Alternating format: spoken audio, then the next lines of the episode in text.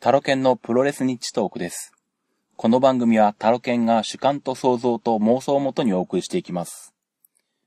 えー、まずは不法からです。えー、日本プロレス界にはなくてはならなかった存在であった、えー、ジョー・ヒグチさんが亡くなられました。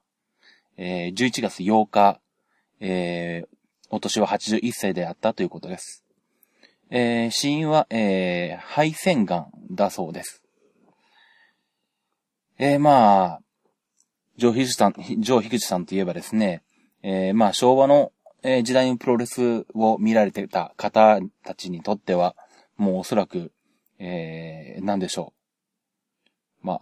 先日亡くなられた山本小鉄さんと並んで、えー、ある意味、全日本プロレスの象徴であり、えー、ジャイアント馬場さんと、まあ、肩を並べて、えー、全日本プロレスを、えー、まあ、形作ってきた、えー、なくてはならならない存在だったと思います。まあ、平成に入ってからとかですね、えー、ジョー・ヒジさんのレフリングを見られたことがない、えー、リスナーの方いらっしゃいましたら、まあ、YouTube などでですね、えー、多分いくつかアップされてると思いますんで、ご覧になっていただければと思います。まあ、なんでしょう。ある種、プロレス、なんだ。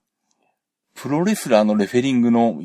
まあ、き、一基本パターン？って言ったら変なんですけど、なんでしょう？あのー例えば、えー、試合のこう盛り上がった最後のところになってこう、乱闘に巻き込まれて失神とかですね。まあ本当に、まあ、ジョー・樋口さんの、まあ、おかげとか特有だって言い方は変なんですけど、本当になんでしょう？まあ、ある種の、こう、えー、テンプレート？それも言い方おかしいよな。でもまあ本当に、えー、我々から我から見るとこう、プロレスの、えーっと、試合展開の基本形を形作っていたというような印象が非常に強くてですね。まあもちろんそれ以外の面でも、あのーいろいろと存在大きかった方なんですけど、まあちょうど今、えー今、えーネットで、えっと、ジョ・ヒグチさん死去のページを見てるんですけど、えーまあ私も今回初めて知ったことで言いますと、例えばですね、えーっと、まあ、かつてのあの NWA ですね、アメリカの NWA の公式レフェリーとしても認められていて、えー日本人として初めて NWA ヘビー級世界、えー NWA 世界ヘビー級タイトルマッチをさばいたという方だ、にもなっていますね。えーまあ、当時のタイトルマッチがジャック・ブリスコ対ドリー・ファンク・ジュニアだと。で、えー、あとまあ、逸話としては、えー、マットを叩く手がですね、右手が左手の倍近く分厚くなって、えー晩年では、えーなかなか右手がうまく使えずに物を食べたりすることも難しかったというようなお話もあるそうです。こういった本当にプロレス、日本のプロレス界の、えー基盤ともなってきた、基盤を形作ってきた方には本当に何か何でしょう？もうプロレス界全体から何かこう、支持報奨か何かそんなようなものを差し上げてはどうかと思ったりするんですけどもね。まあおそらく、あのー今年の年末の、あの、トースポのプロレス大賞で特別功労賞が贈られるとは思うんですけども、もう何かしらもう、もうそれさえも超えた存在だったような気がします。えー、トゥースシンでジョー・ヒグチさんのご冥福をお祈りしたいと思います。ではですね、えーっと、気を取り直しまして、えー、前回の、えー続きのお話をしたいと思います。えープロレスラーのお店、それからプロレスラーがよく行くお店に行ってきた時のお話、まあ、パート2ですね。まあ、行ってきたのはもう1ヶ月以上前になってしまうんですけれども、えー前回は、えーっと、赤湯の話をしましたが、えーっとですね、その他に行ってきたところとして、えー DDT の、えー経営するカレー、カレー屋三つ星、えこちらにも行ってきましたのでお話したいと思います。で、まあ、とりあえずまず味なんですけども、えーまあ、やっぱりココ一番屋とか、ああいったチェーン店とは違って、えー独特の美味しさがありますね。えー割とこう、甘みがある感じはするんですよ。なんですけど、えーと、香辛料がピリッと効いていて、え結構うまいんですね。まあ、私どっちかというと、あの甘口のカレーは食べなくて、ココイチでも3からぐらいが基本なんですけど、まあ、あのーまろやかさとピリッとした辛みがあって、これはあの、もう一度食べたいなと思いました。で、まあもちろん、あの、猪熊さんが、えー、猪熊店長が、えー、調理されてたんですね。で、まあ前に三つ星を始める頃に、えー、どっかネットかどっかの記事でですね、えー、っと、もう自分にとってはあの、カレーの一皿一皿が真剣勝負なんだっていうことを、えー、猪熊さんが書かれててですね、えー、で、まあ、それがずっと頭の中にあって、まあ実際、えー、この目で見てみようということで、えー、お店の方に行ったんですけども、まあちょうどカウンターで、えー、調理してるところがちょうど見えるところだったんですけどもね、まさに本当に、えー、調理される時の目は本当に真剣勝負ということで、えー、もうこの、その眼差しにこう遊びがないというか、えー、本当にこう、真剣な感じ、真摯な感じっていうのがね、えー、が感じられましたね。で、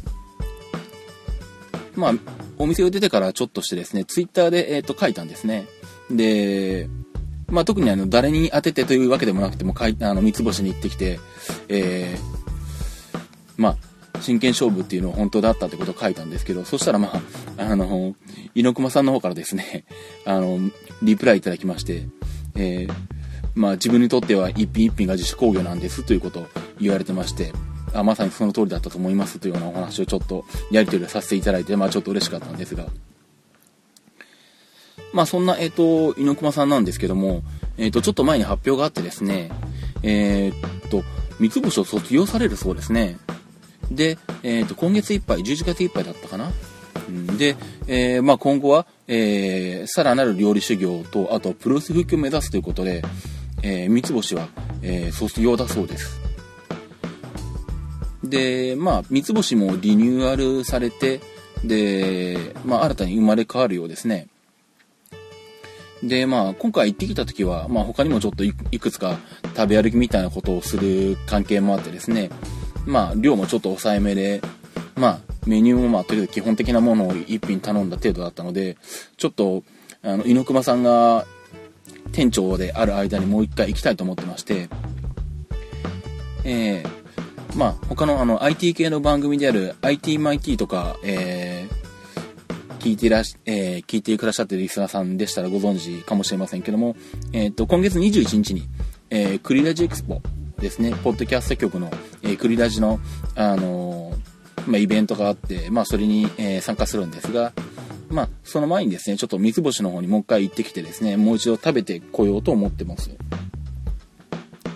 まあ、またその模様も何かありましたらですね、こちらでもまたお話しするかもしれません。で、あとですね、他に行ってきたお店が、えっ、ー、と、ステーキハウスリベラ、えー、こちらも行ってきまして、えー、まあ、これは試合が終わった後ですね、えー、目黒まで行って、えー、肉の方ですね、ステーキ食べてきたんですけども、えー、まあ、前回と同じく1ポンドですね、これをあっさり完食してしまいまして、えー、まあ、前回、前にもお話したんですけど、なんか本当に不思議でですね、あの、胃にもたれることはないというか、食べれば食べるほど逆に食欲が出てくる不思議なステーキなんですね。リベラのステーキは。で、まあ本当にペロッと食べてしまって、で、さらにその後に赤いに行くほどですね、それぐらい余力があるくらいこう、なんでしょう。満腹感がないわけではないですし、満足感もあるんですけど、でも、あの、持たれてるというか、食べ過ぎたという感じがしないという、えー、非常に不思議なステーキですね。で、まあ、昔行った時もそうなんですけど、えー、一緒にまあ、えー、大体ワインも頼むんですね。まあ、あのー、まあ僕はあんまり赤ワイン好きじゃないので、白ワインを、あの、頼むんですけど、ワインもなかなか美味しかったです。あとは何だろう。まあ写真も結構増えてましたね。まあリベラっていうと、プロレスラーが来店した時の記念写真がこう、壁から天井からもう、ありとあらゆる面に貼ってあって、えー、それを見るのが楽しみっていうのもあるんですけど、えー、写真が結構増えてたかな、最近のやつ。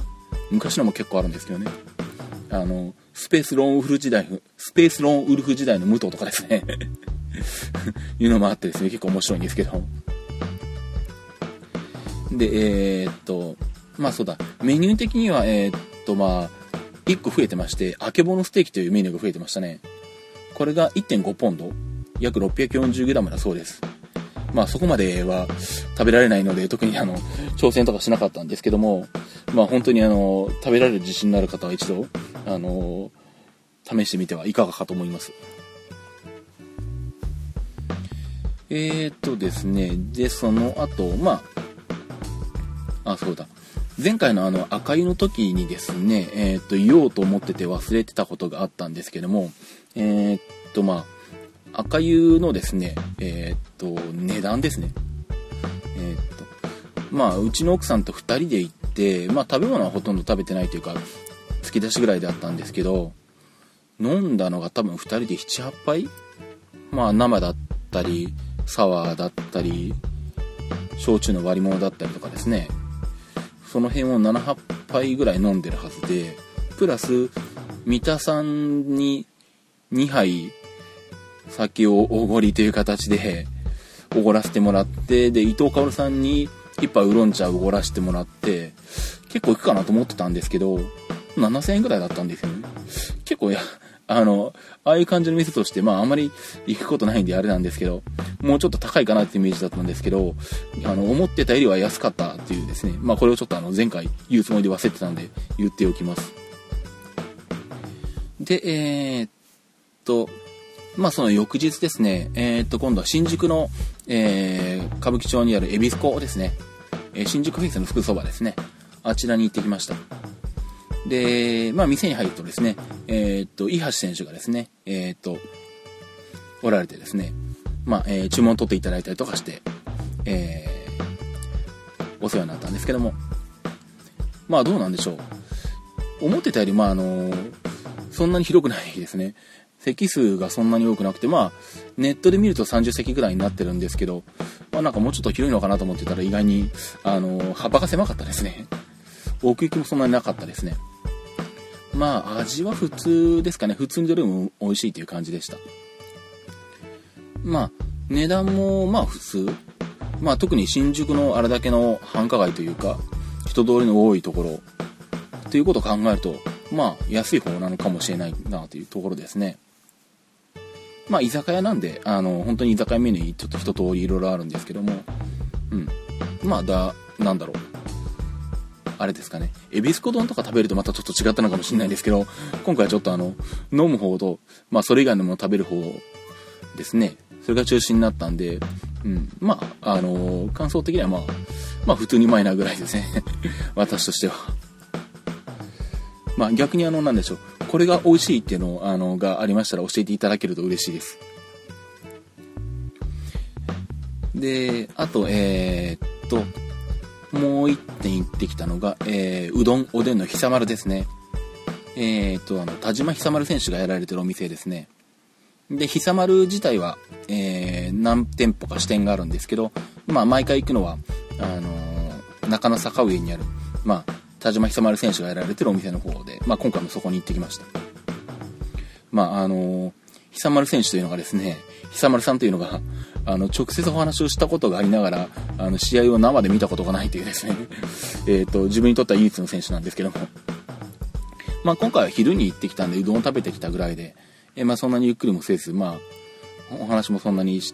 あの、させていただける余裕はなかったんですが、まあ、ひさまるのうどんなんですけど、太いんですね、すごく。なんだろう、よくある讃岐うどんで結構太めのやつあると思うんですけど、その中でもかなり太い方かな。でもそれがうまいんですね。で、あったかいうどんとかだとかき揚げが乗ったやつがあったりするんですけど、かき揚げが丼からはみ出すんじゃないかというぐらい大き大きなかき揚げが乗ってたりとかですね。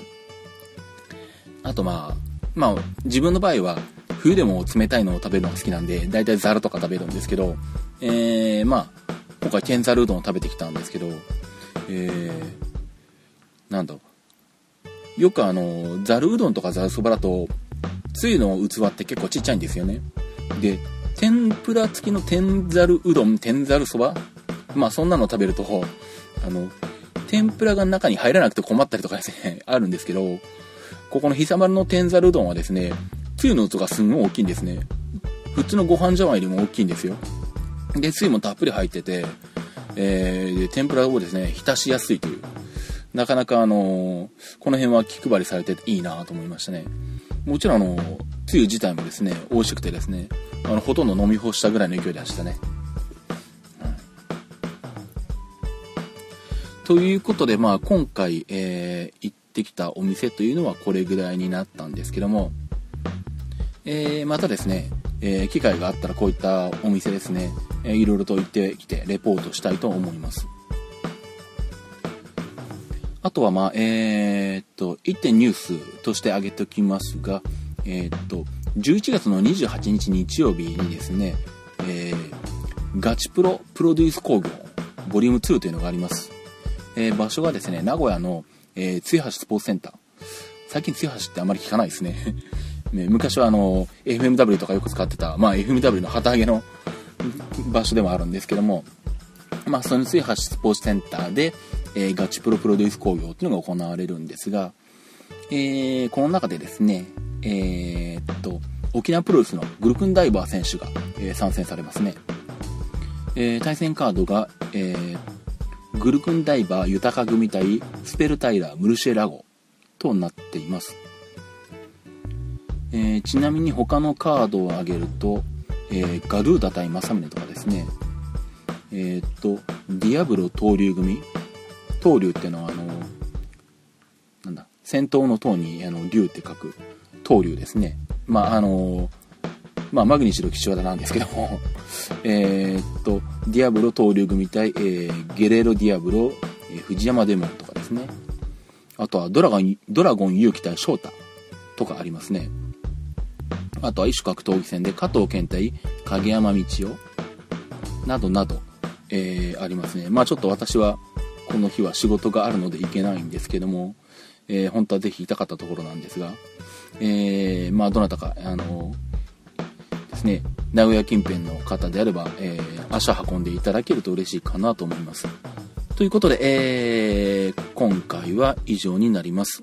えー、まあ私、ツイッターの方ですね、アカウントの方が、えっ、ー、と、タラケントークとなります。えー、アットマーク TAROKEN、TALK。えー、あと私本業の方ですね、シズマックという Mac 中心の視聴サポートとか修理、あとはデータ復旧などをやっております。こちらのシズマックのあの、えー、ツイッターアカウントの方が、えー、アットマークシズマック、アットマーク SHIZUMAC になります。では、えー、次回のプロレス日トークでお会いしましょう。では、バイバイ。